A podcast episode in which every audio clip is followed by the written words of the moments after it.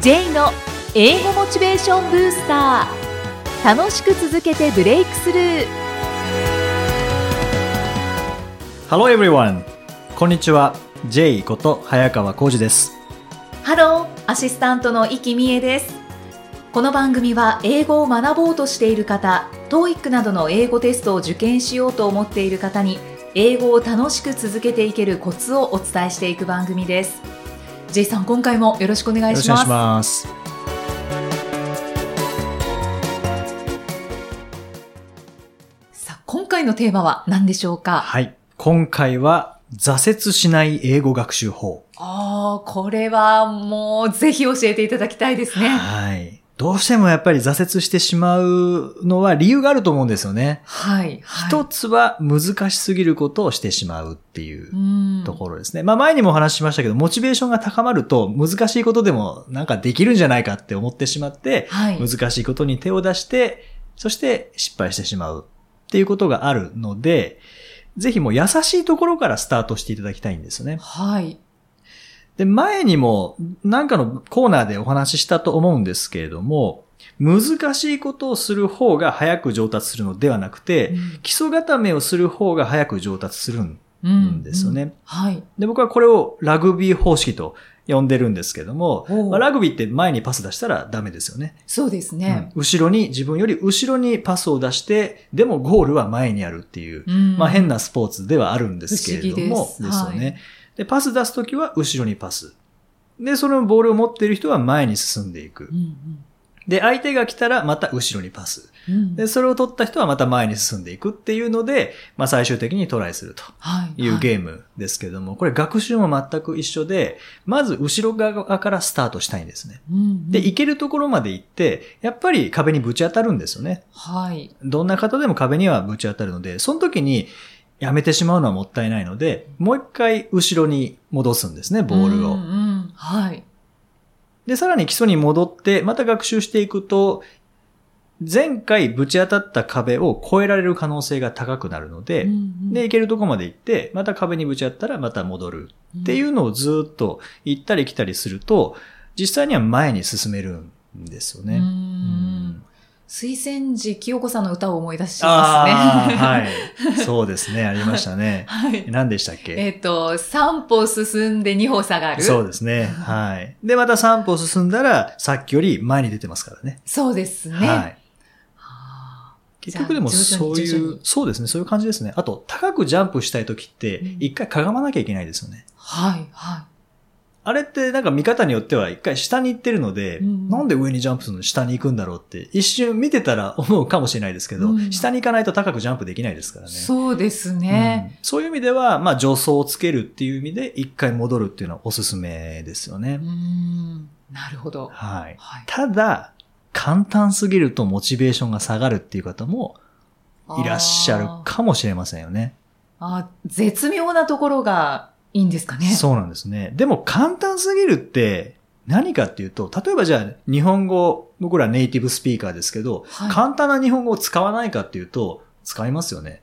使います。難しい日本語も使えますけどうん、簡単な日本語も使えますよね。はい。じゃあ簡単な日本語を使ってたら意味がないかというと、そういうわけではないですよね。そうですうね。んで、英語も一緒で簡単なことをやったら意味がないかというと、そういうわけではないんですね。必ず、どんな難しい人の話にも簡単な表現っていうのは入ってるはずうんなのではい。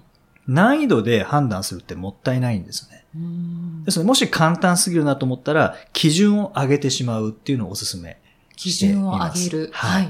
例えば、問題を解くっていう意味だと、例えば、フラワーを説明するのはビューティーかビューティフルかって言ったら、まあ、ビューティフルですよね。はい。ビューティフルフラワー。これ簡単ですけど、じゃあ、ビューティフルフラワーが入っている文をちゃんと生み出せるかっていうと、うん結構難しいですよね。文ですよね。はいそうですね。うん道端にある美しい花を摘んだって言おうとしても、いきなりさっと出てこないですよね。はい。でも問題だったら道端にある空欄、フラワーを摘んだって書いてあったら、うんまあこれはビューティフルだろうな。簡単な問題ですけど、はい。じゃあ言えるかっていうと、なかなか言えないですね。うん、そうですね。そういうなんか言える言えないのところですねう。んあの、わかるではなくて、できるかできないかっていうところで、うんうんそこに基準を高めていくと、簡単なものでもすごいいいトレーニングになるんですよね。うん。できるかできないか。はい。ああ。で、これ先週のお話で、あの、歴史上の人物と英語っていう話はい。しましたけども、はい。あの、歴史上の人物ってなんで英語を身につけていったかっていうと、問題集をやってたわけじゃないですよね。そうですはいね。伊藤博文が問題集解いてたかってい うと、そんなことはないと思いますし、 はい福沢諭吉が問題集解いてたかっていうと、そんなこともないですからね。うんうんで、ああいう昔の人たちは問題集ではなくて、まあ文法とか、あと暗唱、暗記ですよね。とか、はとにかく読むっていう、まあ多読うんによって型を身につけた。うんですよねうんはい。もうその型を身につけると、のって難しいのやったら型身につくかっていうと、これ身につかないんですね。難しすぎるので。そうですね。簡単なところからですね。そうなんですよね。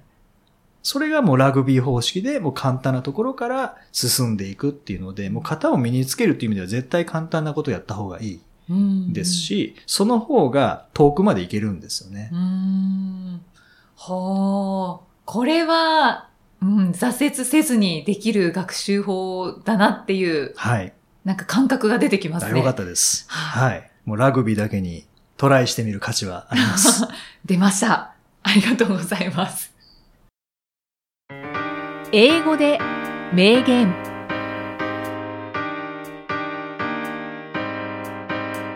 続いては毎日配信している J さんの単語メール、ボキャブラリーブースターから著名人の名言を英語でご紹介いただきます。今回の名言は何でしょうかはい。今回は、ウィリアム・ジェームス。ウィリアム・ジェームスという人の言葉です。はい。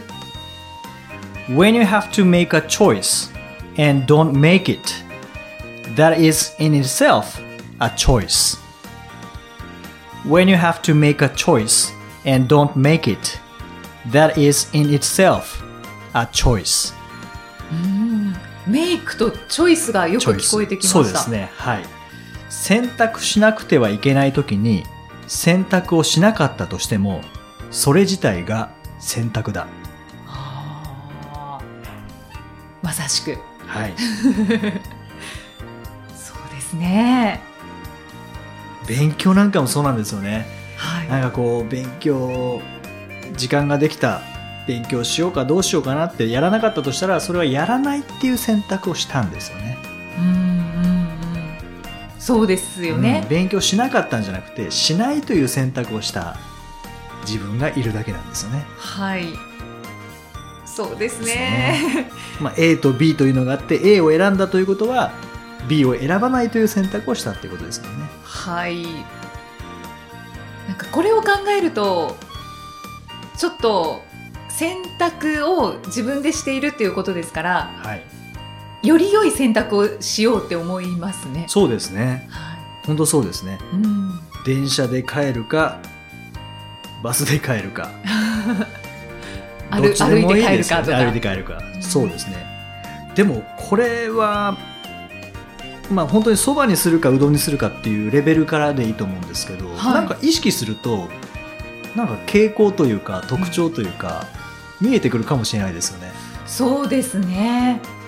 あと、本当人生って選択の連続ってそうですよねねよく言われますけど、は本当にそうですよい、ね、ん、さっきも言いましたけど、やっぱりより良い選択をしていきたいなっしたいですて。ねまあ、でもこの思 A いますか B か C か D かっていう、まあ、トイックみたいな選択もありますしはい。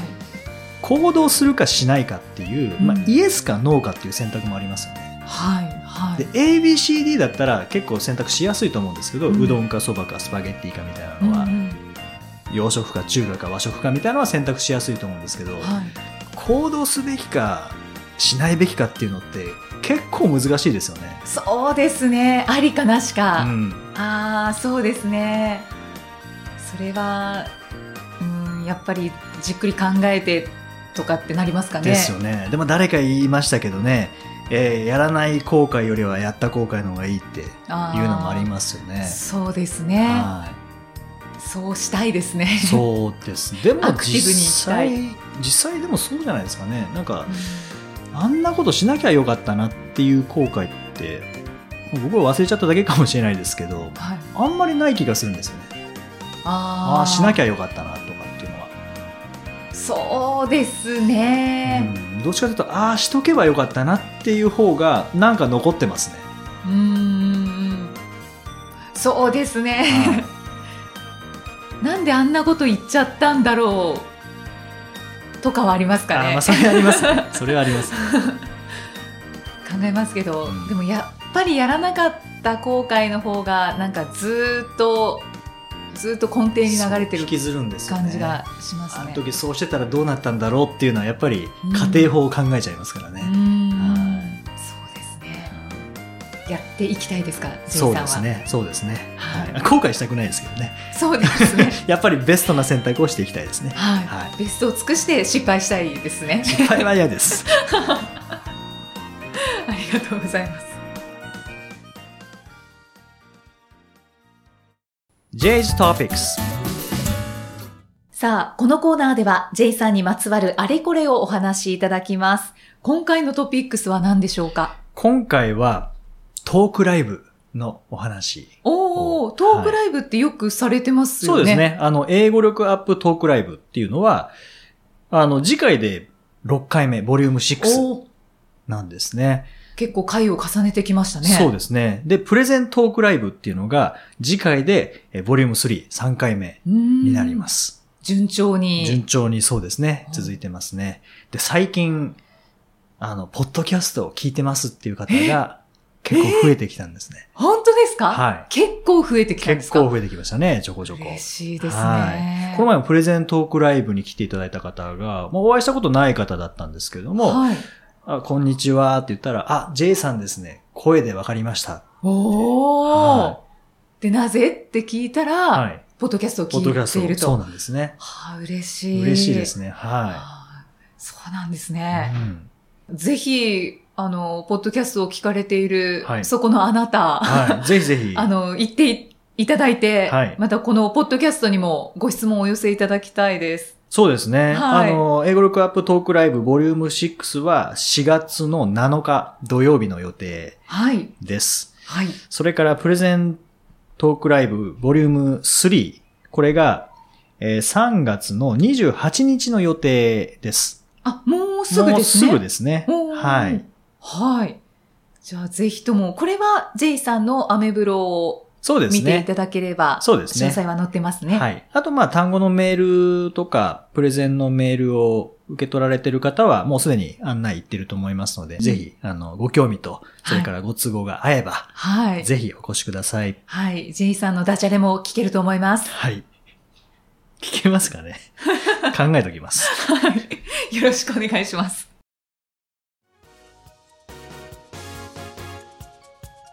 第48回お送りしてまいりました。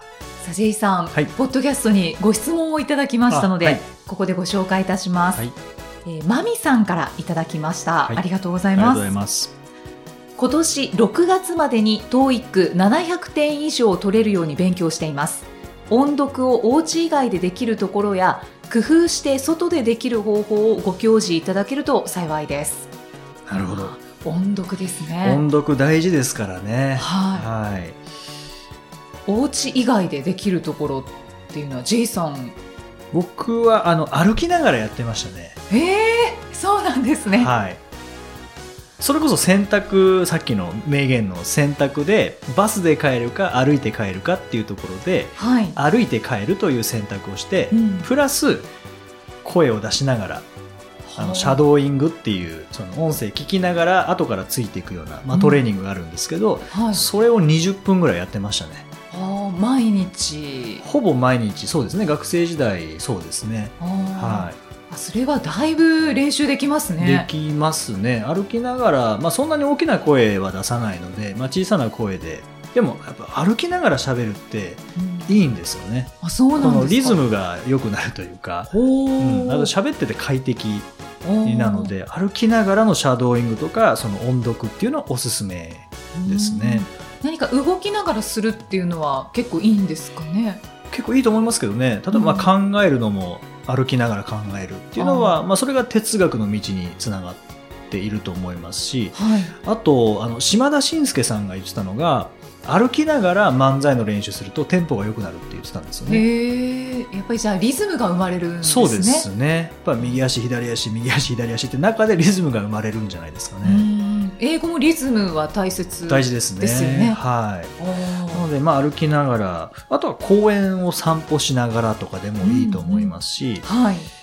それからあの声出せない環境っていうのもあると思うんですね電車の中とかの場合は口パクでも大丈夫なんですねお脳は動いてくれるんですよねはい。はで、い右手上げるとしたら当然脳から指令がいって右手上げるわけですけど、はい右手上げているところをイメージするだけで脳の同じ部分が動くんですよね、そうなんですか。はあーじだゃあからイメージ大事だ。い、イメージ大事なんですよねだから本当は声出したいんですけども出せない環境もちろん電車の中で別に出していただいてもいいですけどもうんなかなか たまにでもいらっしゃいますけどね、そうですうんか。小さな声で音読している方電車の中でうんいやーすごいなって思いますけど僕はできないので、うんその時は、まあ、口パクだったりなんなら口も動かさない口パク声を出さない一国道みたいな感じですよね、 おーあとはまあマスクをしてうんやれば、そうですねね口の動きは見られまあ口ないパクは見られでるそすうでし。すねっていう感じで、まあ、いくらでも工夫できると思うんですようんね、うんはいその歩きながら、